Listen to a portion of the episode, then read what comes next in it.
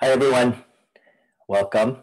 It is Wednesday evening and I am back with Michael and it is good to be with everyone.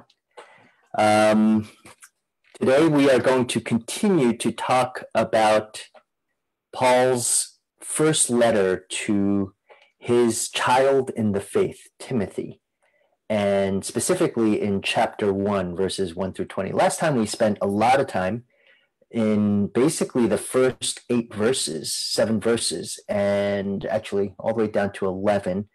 And today we're going to cover the rest of the chapter. There's a lot that's going on there. It's pretty rich.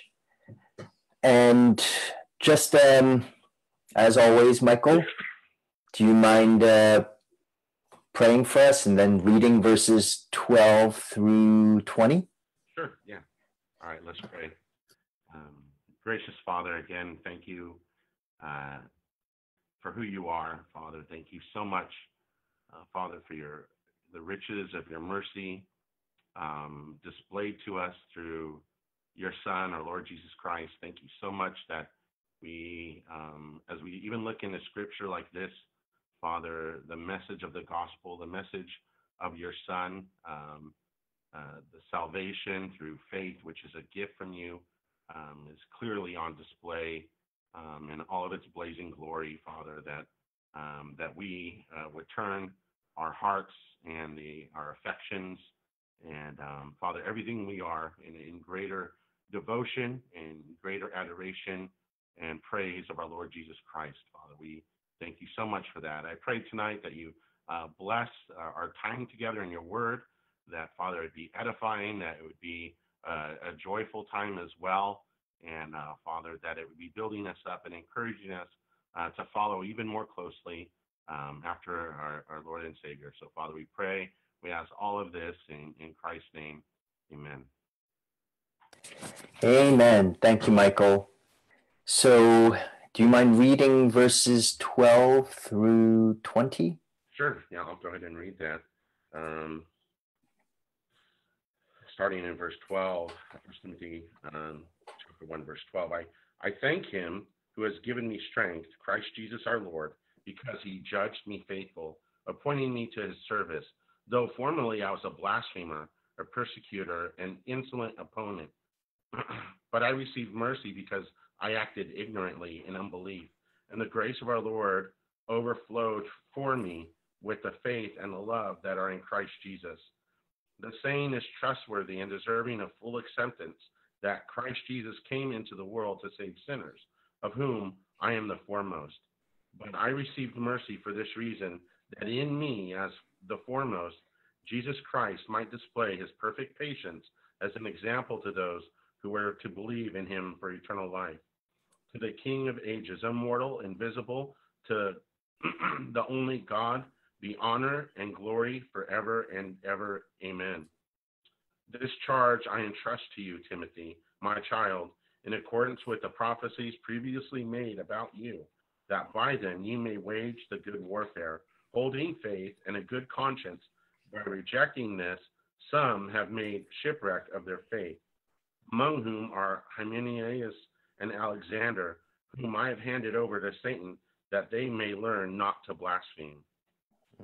Amen. So last Monday, actually a couple of days ago, you had shared your story, your testimony, and some of the, what life was like apart from Christ. And this story is Paul's testimony in a few verses. I mean, he tells his testimony quite often, actually. He tells it in the book of Acts a few times, So when you read Paul's account to this, what are your first thoughts of his own story? Yeah, my first thoughts is amazing grace. I mean, I think a lot of times when I think of Paul and I think of John Newton and his testimony, him, being a slave trader and, just the horrific things that he says that he did, against humanity. And then I think about Paul and him being an enemy of the early church, and even treating people with zeal, going into their homes, and it seems like he'd be the last person that Christ would choose to save. And in many ways, I think of myself too, because I, in my unbelief, I was an enemy of God. I believe he existed, and I was an open enemy of his. I was actually anti-Christ. I was him, and when people would even try to tell me about him, or I would become angry. It became on the verge of violent, and wanting to really, with so much anger and hatred, it was just, I'm amazed that God saved me. I really am. But I feel there's a lot of similarities, in what Paul did. And although we're very different, but I mean, I really feel like, I think of just the amazing grace, amazing mercy that God had on me, and Satan, I think of the lady at that washed Christ's feet, and he says, "To much is forgiven, for those that are forgiven, much love, much," and I wonder if that's why he's blessed, given me such an affection for him, and it helps me to be merciful. I understand that. So when you look at Paul and what he has basically claimed to do, he says he was formerly a blasphemer, persecutor, and insolent opponent. Yeah. Do you think he's exaggerating, or do you feel as though he really was that? I feel he really was that, and in every true sense of each one of those words.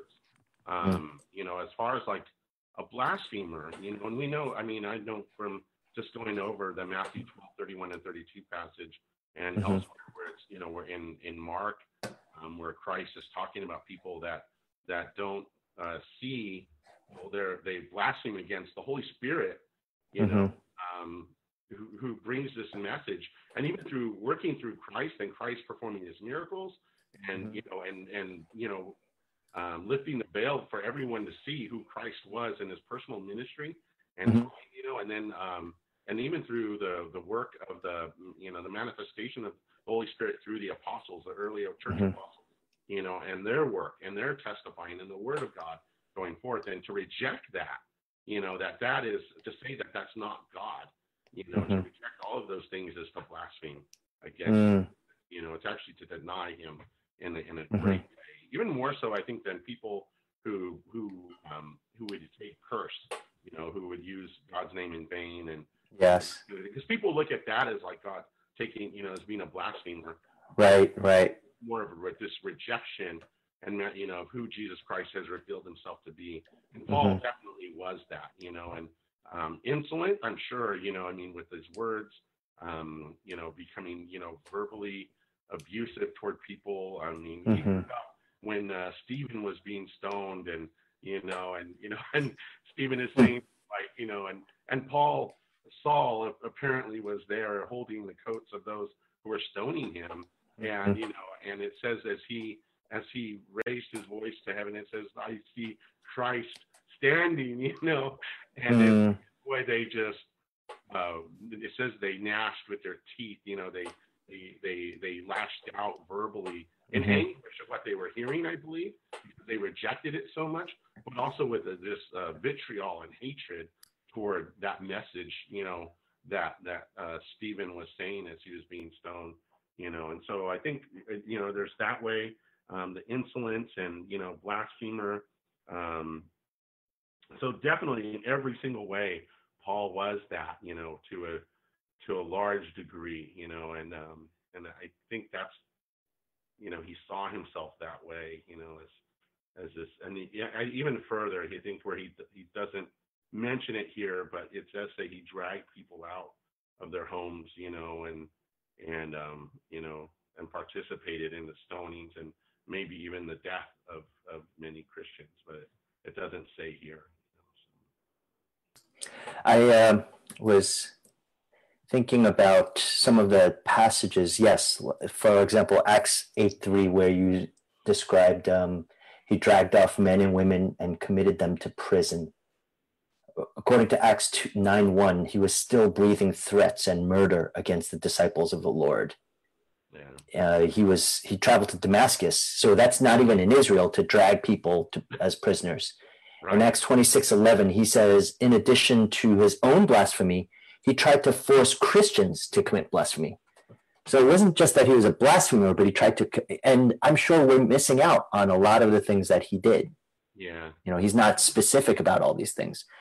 So he is, I really like that Phil Riken. He's currently the president of Wheaton College, but he used to be the pastor of a 10th Presbyterian Church in Philadelphia. And he says, Christianity is the only religion in the world that is for bad people. Yeah. And Saul was a bad person. Yeah. He would not be welcomed in many churches today. Yeah, I think about that too. I think about, you know, when you think about even some of the like former ISIS videos that have made their rounds, you know, with Christians being executed, and even the Boko Haram. I wonder what it would be like. The closing hymn is hymn number 505. Yeah. Sorry, that was Martyn Lloyd Jones preaching. So he just popped up. Okay, sorry. Yeah, sorry. Keep on going. No, you know what would happen if somebody from like Boko Haram, you know, who would, you know, executing Christians and, you know, in Africa, and suddenly, you know, Christ had mercy upon them and saved them, you know, and delivered them, you know, and. You know, what would it be like to even have one of those sitting in a congregation, you know, somebody from Boko Haram? And I don't think it'd be very much different than having Paul in your church, you know, or Paul drop in and, you know, I mean, somebody like Paul, you know, I'm sure there'd be fear, as there was when Paul became, you know, when Christ saved Paul himself, you know, what happened with him. So, yeah, definitely a... Definitely something, you know, Paul, you know, had a lot, you know, of reason to carry around guilt. Mm-hmm. I know we're going to talk about that later, you know, this idea of guilt and having a good conscience, you know, and, you know, and why is that so important, you know? Mm-hmm. Mm-hmm. Sorry, Michael, we're having some technical difficulties. Everyone's saying that my voice is too loud and your voice is too soft. Okay. Do I need to get closer? You might need to get closer, and I might need to get lesser. I don't know. I'll get closer. Okay. Yeah. I'll and so odd. I'm like, something's wrong with my my sound, because I'm actually, sorry everyone, but I'm almost at the bottom of my volume, and I don't know why it should be getting that loud. That's very strange. Oh, maybe this is better. I hope this is better for everybody. Oh yeah, that's a lot softer. Is that better? Yeah, it definitely got softer on my end. Okay, I think I figured it out. Sorry everybody, I don't know what happened. Something went really wrong there. If it's still bad, just let me know. So, as we were saying, one thing is, for Paul, if we look at verse 12, it says, I thank him who has given me strength, Christ Jesus our Lord, because he judged me faithful, appointing me to his service. And here's the thing. Something that I was thinking about is that when, like, he's thanking the Lord that he was appointed for his service. And physically speaking, Paul's service was very difficult. He did not have an easy life. No. You know what I mean? Yeah. We talked about this, how it's easy to look at how we serve God and to really not do what Paul's doing here, which is to complain about it more than being thankful for it. Right. Like he says, and here's the question that I have for me and for you and for everyone is, how often do we thank God that we get the opportunity to serve him? Really? Because I think that's what Paul is doing. He's starting this. He's starting his testimony by saying, I don't deserve to be serving the Lord at all. And we think of serving the Lord as we're doing something for him, right? Right. But Paul is clearly saying, that's not the case. You're not, do not serve me because you think I need you to serve me. We get the privilege of serving him. That's right. And if we're not thankful for it, if we're not regularly thanking him for the opportunities for ministry, for the opportunities to care, you know, we sort of tend to, like I said, complain about it, say, oh, why do I have to do this? It's so hard. It's funny because sometimes our kids, when you tell them to do something, a chore or something, or yeah, it's like, oh, why do I have to do that? I don't want to do this. And we get so, as parents, you get so frustrated by that, right? You think, why can't you just do it with a glad heart? Yeah. What must we be like? Because first of all, the Lord knows our hearts. Right. We can't hide from him. We can look happy on the outside, but if we're complaining in our hearts, he knows that. Yeah, he does. So I think for Paul to say, and you know why I feel like he's able to be so thankful is because he remembers that he was saved by grace. Yeah. I mean, though formerly I was a blasphemer, persecutor, and insolent, but I received mercy. If we forget we've been received mercy, then we always feel entitled to think that, well, I get to do whatever I want. And God, you should be so thankful that you have someone like me to serve you.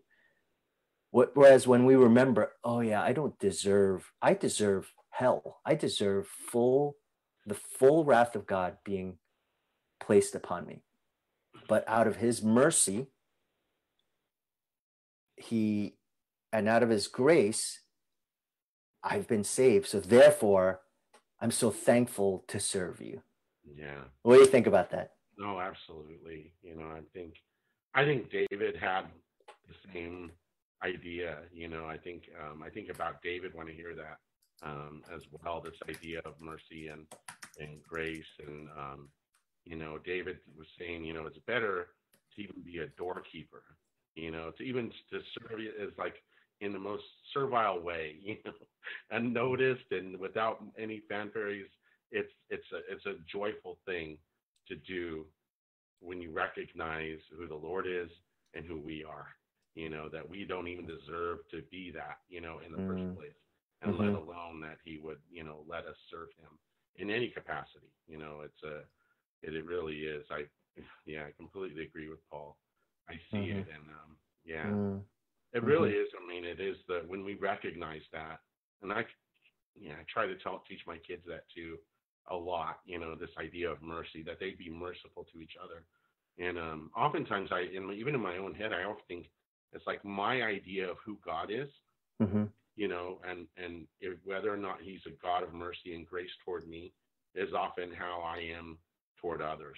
You know, I'm not believing that he is, you know, so merciful and so gracious to me every day, then I'm going to be treating people then like this God that's going to hold things over somebody's head, that isn't going to completely forgive them, that isn't going to show mercy, that's going to be quick to want to condemn or to, you know, and to punish or to bring some type of, you know, anger or, you know, I believe God's that way toward me, then in a sense, that's how I got. So when I, even in dealing with, you know, my kids in the past and in discussions, I try to help them to see that, you know, because when we see and we understand our own guilt before him, you know, our own, you know, what it is that we really deserve, and yet this is how he's treating me, you know, when we see that, then, you know, mercy, that same mercy and grace should flow from us toward other people as well, you know, and so, yeah, it definitely, is that, you know, but it completely undeserved, you know, it really is. Yeah. Yeah. Yes. Yeah. So, you know, he keeps on saying, but I received mercy because I had acted ignorantly in unbelief, and the grace of our Lord overflowed for me with the faith and love that are in Christ Jesus. The saying is trustworthy and deserving of full acceptance that Christ Jesus came into the world to save sinners, of whom I am the foremost. I know we go back to this. So this idea that Paul is saying, I am the foremost, right? And I think a lot of people, when they read and consider Paul, we tend to think of Paul as, how can Paul be the worst? You know, he is one of the apostles. But don't you think he's not just saying that? I mean, it's really, the first of all, it's very personal for him. This is something that he believed in himself. And it's because he knew at the core, the depth of his sin. One of the greatest struggles that we have is that we perhaps are not as aware of how deep sin is. How deep do you think sin is? How low does it go into the heart of a person? It's so deep. I mean, I think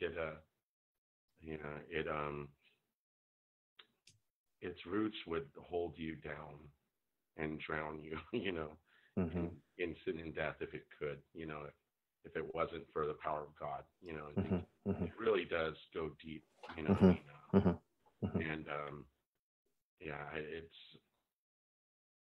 either the Bible says that we are dead mm-hmm. in our trespasses and sin. It's mm-hmm. that deep. Mm-hmm. that we are prisoners, enslaved, mm-hmm. and mm-hmm.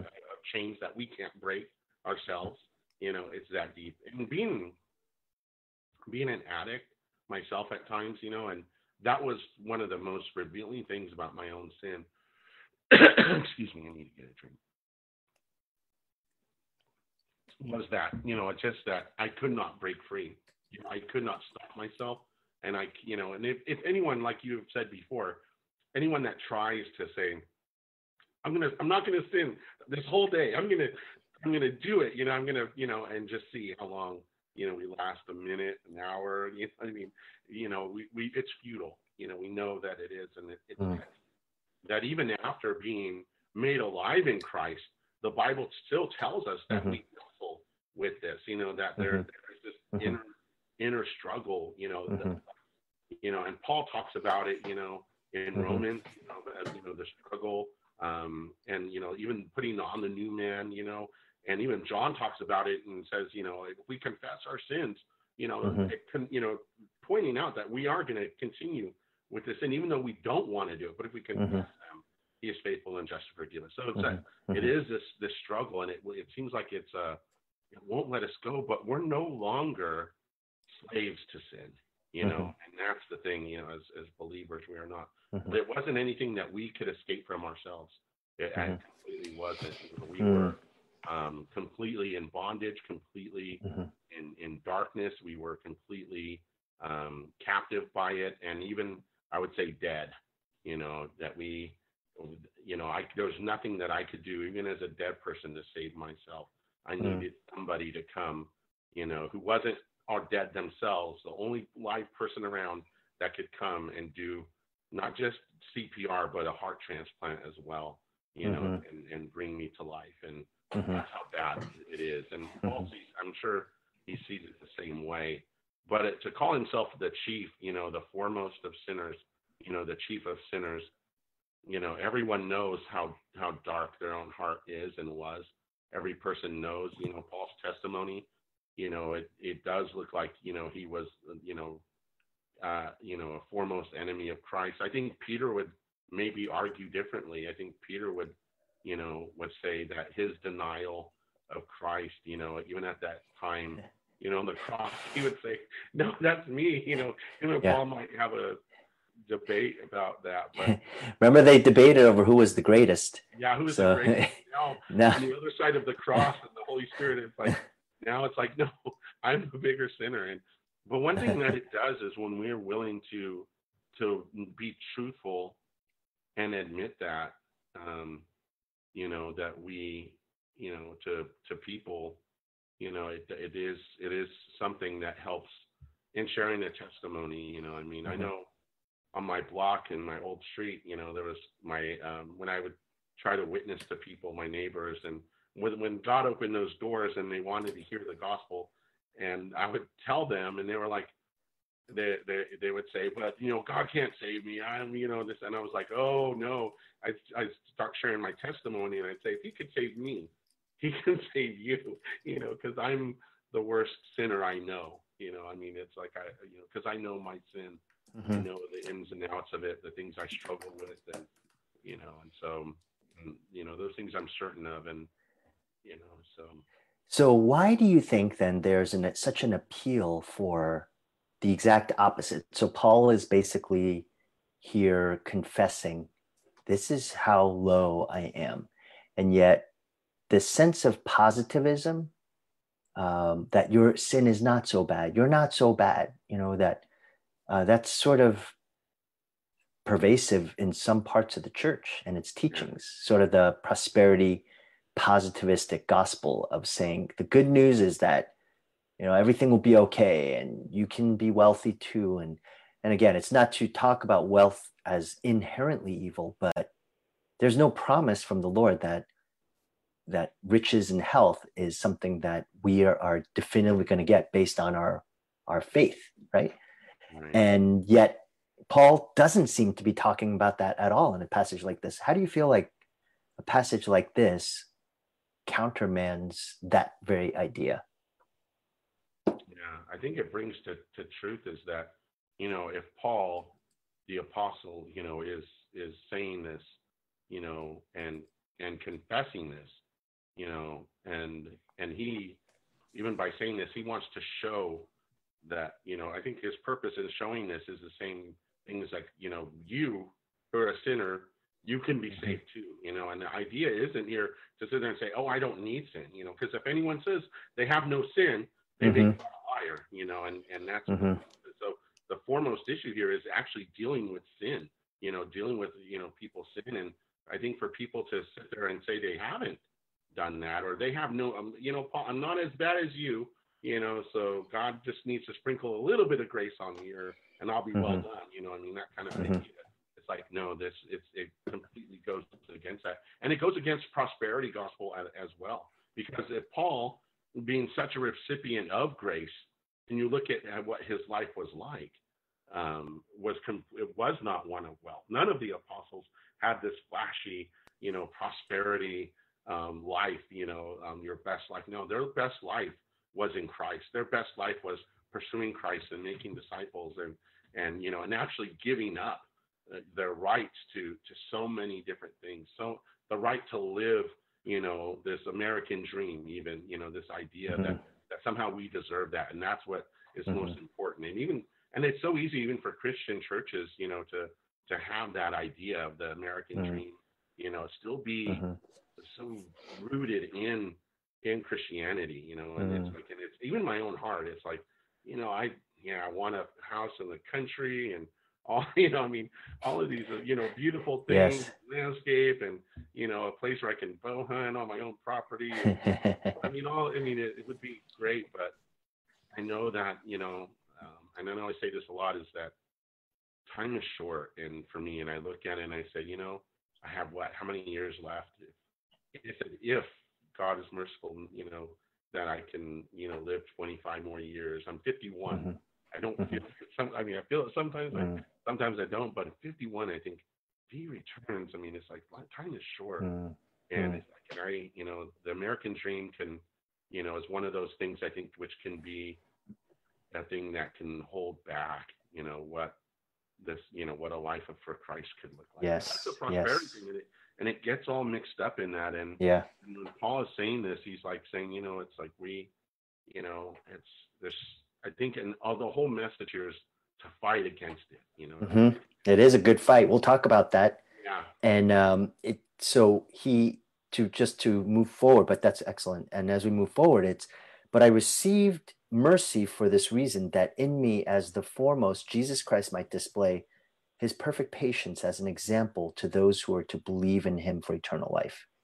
Yeah. To the King of the ages, immortal, invisible, the only God, be honor and glory forever and ever. Amen. You know, verse 17, which is often said as a benediction. Sometimes we say it even at the end of a church, at the end of our worship. But it almost seems out of place. Why is it not out of place? Oh, because it just seems so random, right? No, it's like right in the middle. But why is it there? What do you think Paul's doing? Paul is, it is just a burst of praise and adoration, I think, to God. I mean, because Paul, as he's writing this, I'm sure, to Timothy, and he gets to this part, where he's talking about, that the mercy that God had on him, the love that God poured out on through his own son, who he persecuted, and it's like, he recognizes all of those things. And at that bottom point, God lifts up Paul and brings him and says, you're not just this, you're not going to be an outcast. You're not going to be that. Paul is the one that teaches us about adoption, and so Paul understands that as well, that he was adopted and brought into the family of God himself, all of these aspects of who he is in Christ now, come to play. And it's an amazing place to be. And he sees it, and it's just this outpouring of praise and adoration to God, and for who God is. And, and it's like, he sees that, he sees the part of God's perfect patience with Paul is all of that. I mean, you can go to Ephesians chapter 1, and that step-by-step progression, in Ephesians chapter 1, of being, predestined to be, put in Christ, to be adopted in Christ, to be made heirs of Christ, to be, all of these things that God did and acted upon Paul, it's like it's all coming to a boiling point. And then Paul kind of explodes, just like he did in Ephesians, with that kind of adoration. I think it manifests itself here. So, Michael, you shared your story. I mean, in many ways, obviously, you didn't do the things that Paul did. As much as you said, I was angry, even if someone talked about Jesus, but you're not going around literally bringing people to their death, because they believe in Jesus, or you're not trying to imprison people because they believe in Jesus. Paul did that. I mean, is there anyone outside of really the worst persecutors of the church? There are very few people who have done what Paul has done. Yeah. You could see why he would burst forth into praise. Yeah. But Paul's life was certainly not an easy one. Like I said, he was shipwrecked. He was stoned, left for dead. He was imprisoned. He was beaten. Probably at the very end of his life, he was beheaded and really was martyred for the sake of Christ. And as someone who, you've had your own share of trials, challenges, as much as maybe you didn't experience what Paul did, Lord willing, you don't lose your head at the end of your life. But you've had your struggles. You've had real trials. How can you have praise? And I've heard you actually, even in the midst of real anguish, to still fight for praise. How can you have praise? And I guess I'm asking this on behalf of everyone who perhaps either has had struggles or trials or tragedies or pains and sorrows, and even for people who maybe that's to come, right? We don't know what the future holds. I mean, given especially where things are at now, who knows, right? So how do you still burst out with praise in the midst of not an easy life? Yeah. The only thing I can think of is that he holds me. He keeps me, and no other reason. It's just he holds me, and he shows me who he is.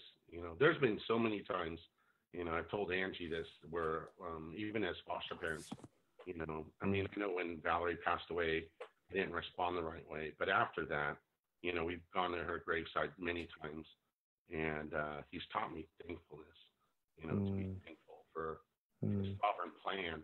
Because we would sit there at her graveside, and people think it's odd that I'll take pictures with my kids around her graveside, but to me, it reminds me of the other side, that he brought me. And it's hard, it really is hard, but he is faithful, he is good. At his core, he is so good. And he, when we lost Chloe one time. Yes. It was so hard when she went. She, You know, she was a foster child of ours, and she had to go back to her family. And at my during that time, you know, we had her for almost a year. Yes, and this is before you had Benny. So really, and you really thought she was going to be the child that you were going to adopt. We thought, yeah, she was going to be an adoptive child, but you know, the Lord didn't see it that way, and you know, and we had lost.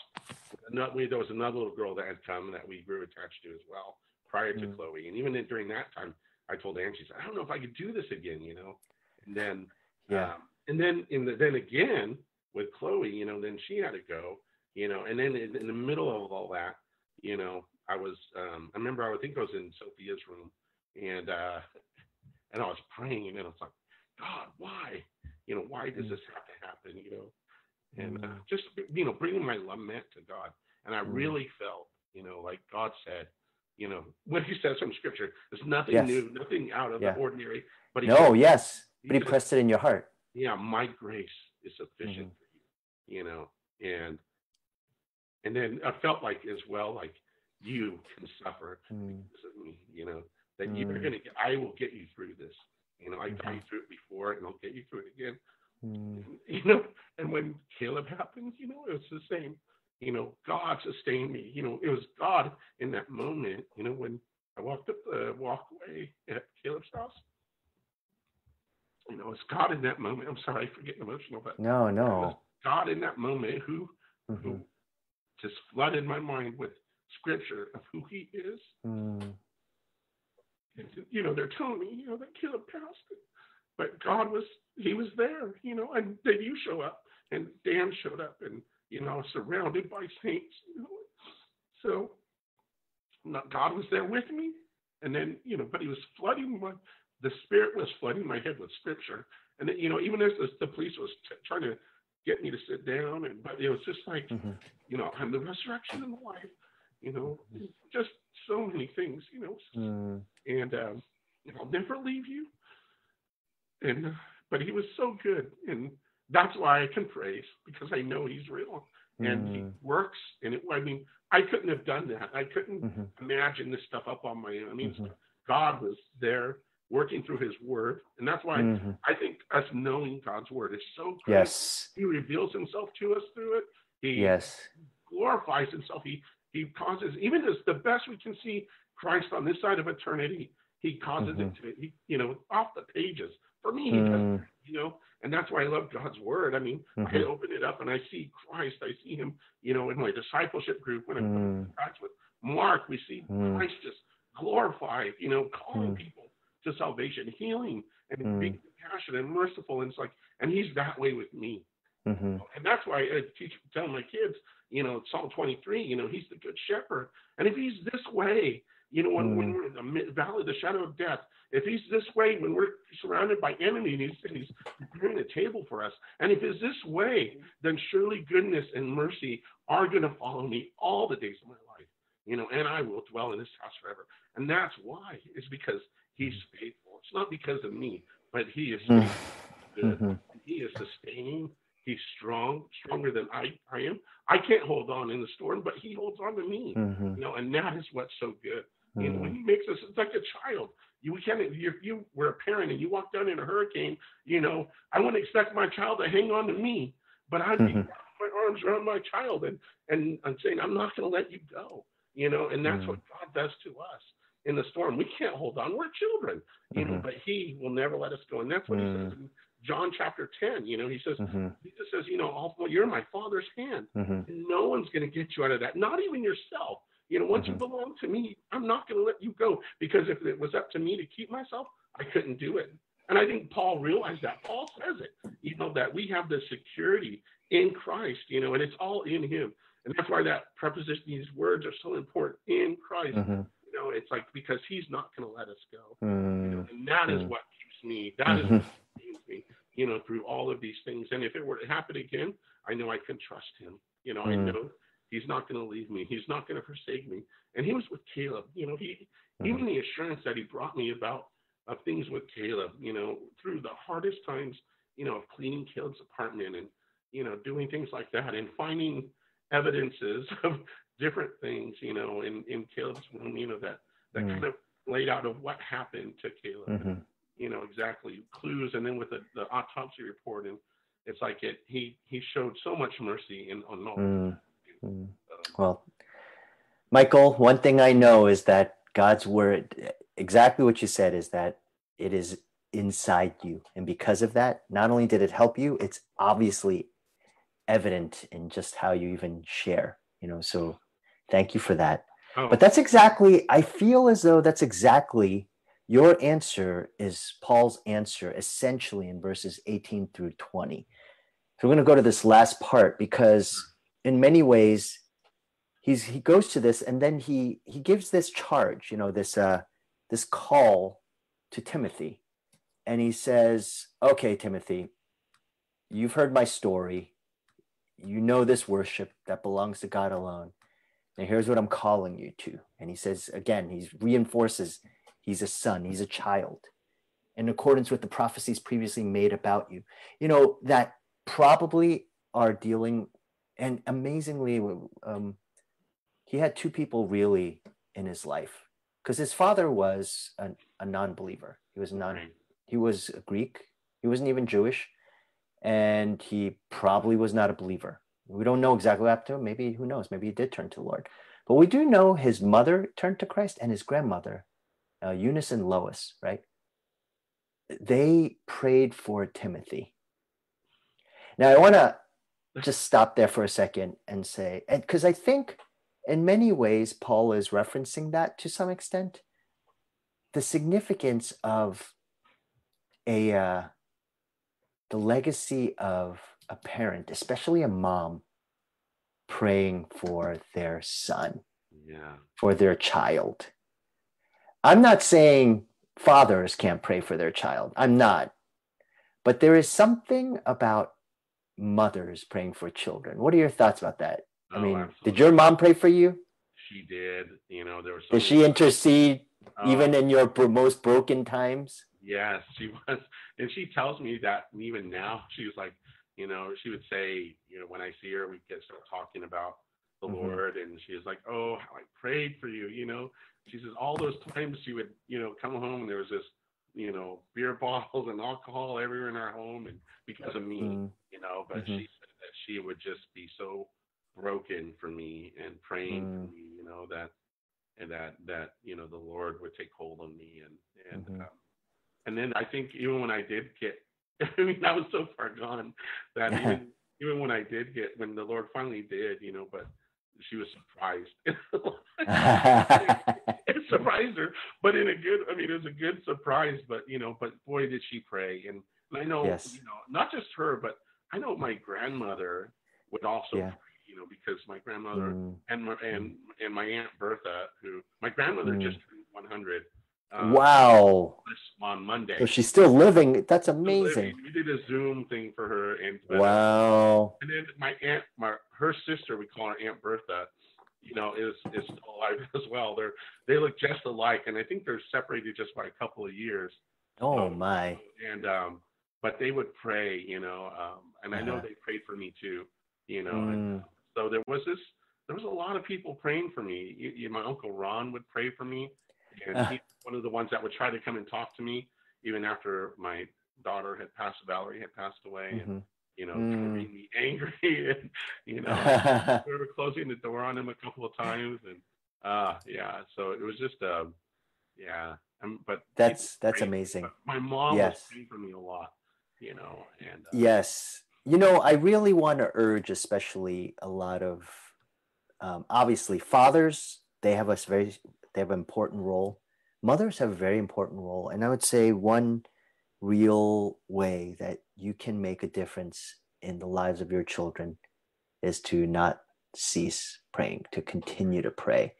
And I know that, and don't give up. Yeah. Pray without ceasing, because even if they're really wayward, don't in your heart say, I give up. That's not, prayer won't make a difference. I think there are, like, I know my mom prayed for me through a lot of trials. I was not I'll put it to you this way, Michael. I wouldn't want myself as a son. Would you want yourself as a son? No, I would not. Absolutely.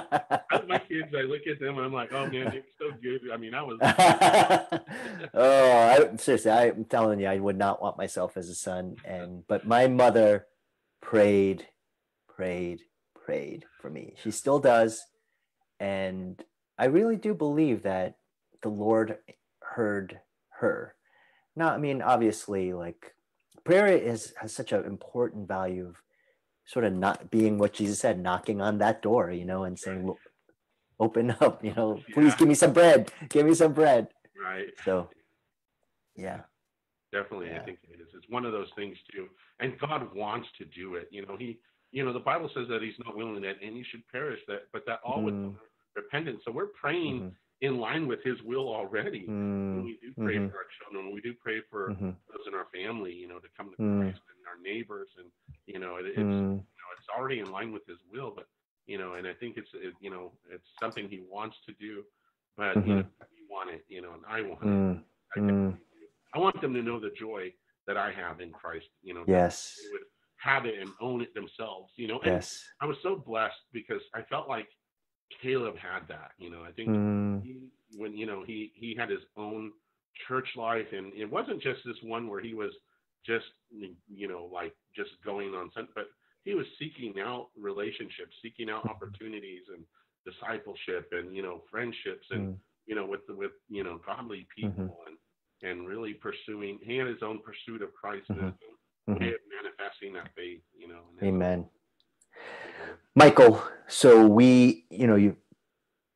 everything you shared about what you were going through, I mean, that's waging the good warfare, according to verse 18, you know, and I have to say, you know, I had shared that I'm planning on preaching a series on spiritual warfare because I really believe that our struggle is not against flesh and blood, but against principalities, powers, and rulers of this dark age. He wrote that to the church in Ephesus, which is where Timothy's at, right?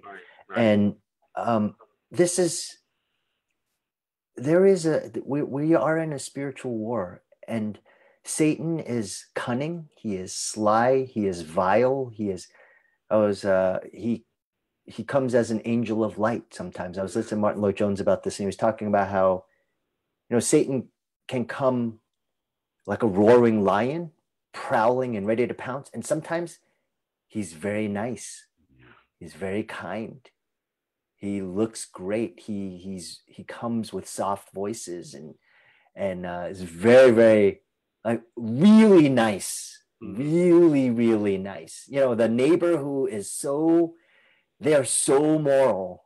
Yeah, we know a lot of people. There are a lot of religions that have moral people who the underlying behind that is ultimately satanic, you know, and so it really is a spiritual war, and the only way to fight that is to have your conscience sprinkled with God's word. I mean, you shared.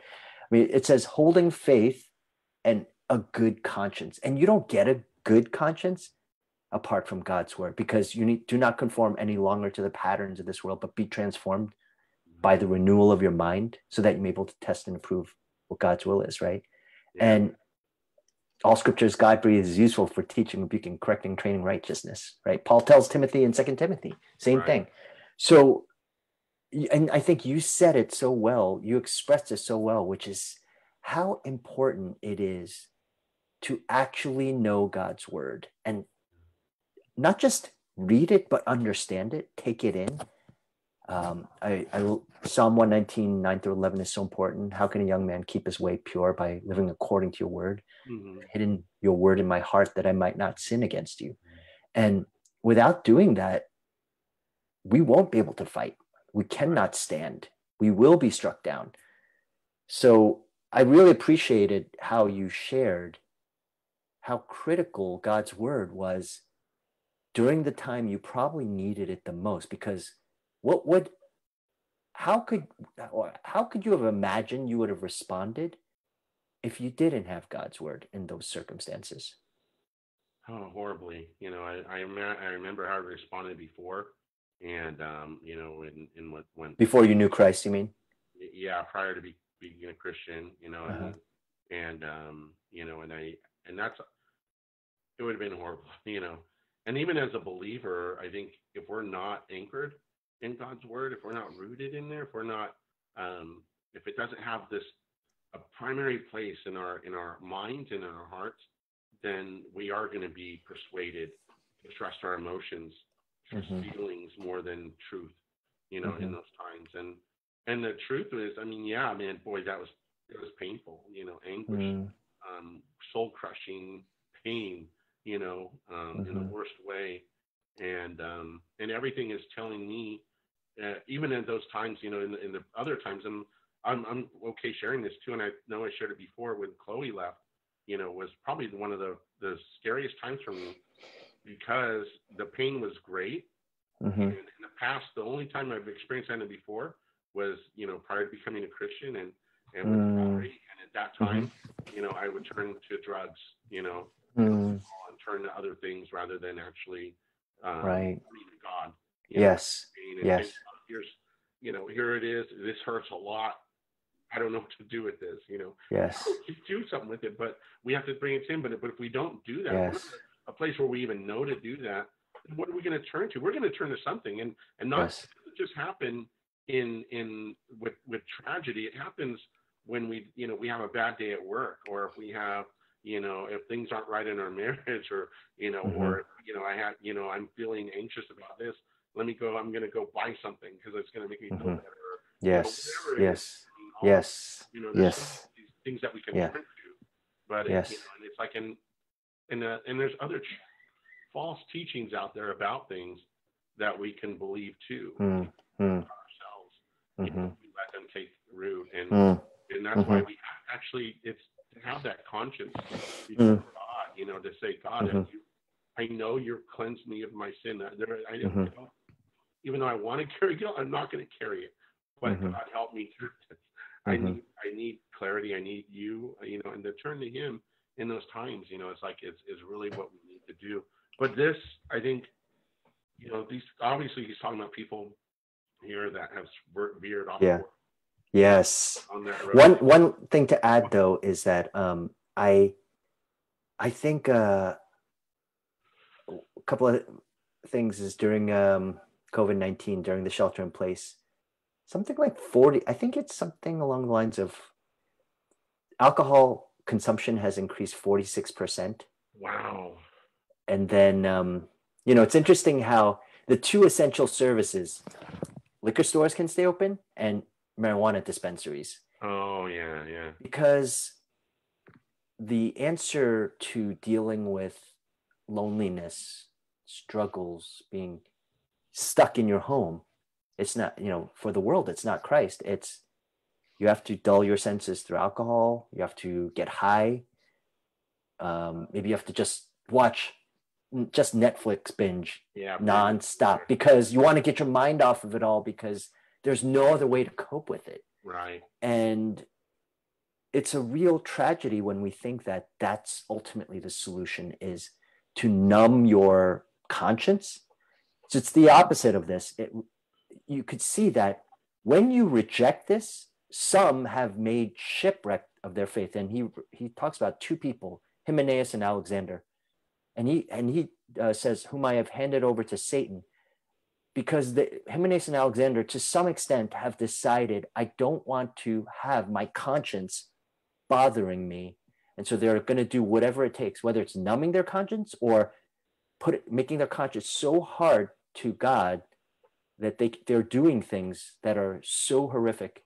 For example, the only time he has handed anyone over to Satan is 1 Corinthians 5, where a man was having a sexual relationship with his stepmother. Right. So essentially an incestual relationship.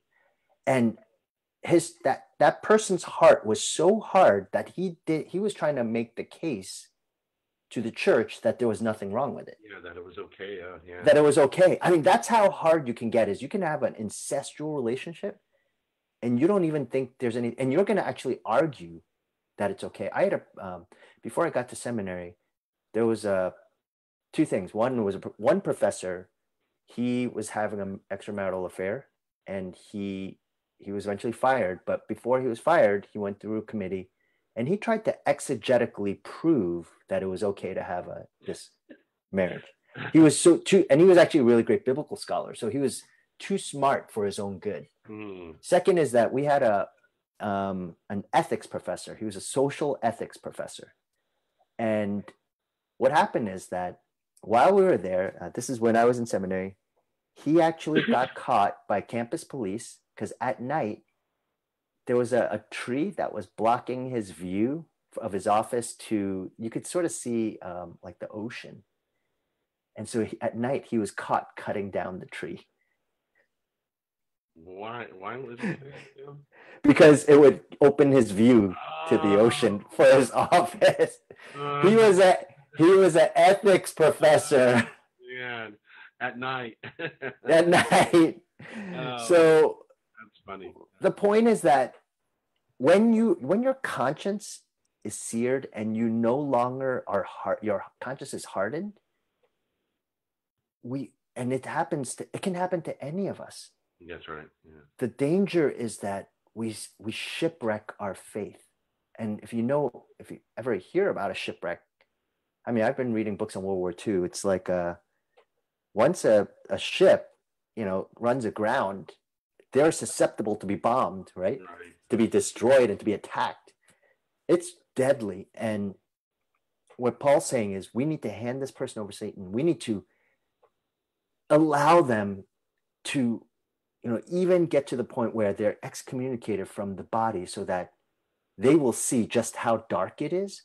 And the hope is that they will come and turn and repent, because they're in this place right now in the church body where they think, oh, it's totally fine to do this. And they're leading other people astray. So this is how dangerous it is. Like when we are unwilling to yield to see our own sinfulness, to see our need for Christ, to see our worship because of Christ, to see how important God's word is to fend off all the attacks of the enemy. If we don't do that, this is what happens. Last thoughts, because we're almost out of time. Yeah. The thing I get here is a shipwreck idea. And I can imagine a guy on the bow of a ship saying, rocks, let's get ahead, turn, and it's like, and the captain's like, nah, I want to go, Your consciences are screaming, they're a gift from God, and they're screaming, turn, repent, go, don't go this way. But we're like saying, I'm not going to listen, And it's kind of like that. What God says in Romans 1, we exchange the truth of God for a lie. Instead of doing that, we believe what we want to believe. We go this direction anyway, and we just plow right into those rocks. And that's what these guys had done with their faith, by ignoring that, instead of doing what instead of listening to God's word, instead of using it rightfully and using the law rightfully. They've twisted it and they turned and veered off course and wanting to allow this or that and making all these excuses for themselves, and that's what they've done. And it's just sad. And it's sad, when we do, we can, like you said, we need to be very careful that we don't do the same thing. It's like that we take heed unless we also stumble. This is for me. This is for my house, my home. For our church, for everyone, that we can't sit there and say, oh, I've reached a certain level of Christianity. I'm okay for that, It's like this speaks to every person listening, and that's why it's critical that Timothy, fight against this in the church, because if we take one, it'll take a lot of people, right? And we know that's what Paul talked about, and he talked about the wolves coming in, and, that's to the Ephesian church, actually, in Acts chapter 20. So one last thing is, just as a final exhortation, is that's why we need each other. That's right. To do that. I need you to speak into me words of God's word, of truth, that sometimes, honestly, I don't want to hear. But recognize for all of us that we are prone to be like Hymenaeus and Alexander, because I've seen it happen to others. I can see it happening to myself, where you get into a mode where it's, oh, I think this, and I don't want to submit to God's word, and I don't want to hear from other people, and I'm not willing. And so your conscience becomes slowly hardened. Yeah. It's no longer a good conscience holding on to faith. It's a weakened conscience, or it's even a hardened conscience, or it's a blinded conscience that doesn't want to hold on to faith. And you're just getting closer and closer to the rocks, you know, and pretty soon the crash happens and you don't even realize it. And it's scary. So we have each other. That's what the church is for. Yeah. That's why Paul is telling this to Timothy. And I really think that's so important for us. Yeah. On that note, thank you all for joining us. Yes, I hope it was a blessing. Thank you, Michael, for just sharing your heart. I think you exhibit Jesus to me. You exhibit the gospel to me and to so many of us. So I want to thank you for that. We're going to cover a new topic on Friday. It'll be our last one for the week. So everyone, have a great week and see you all next time. Bye-bye. Good night, everyone. Bye-bye.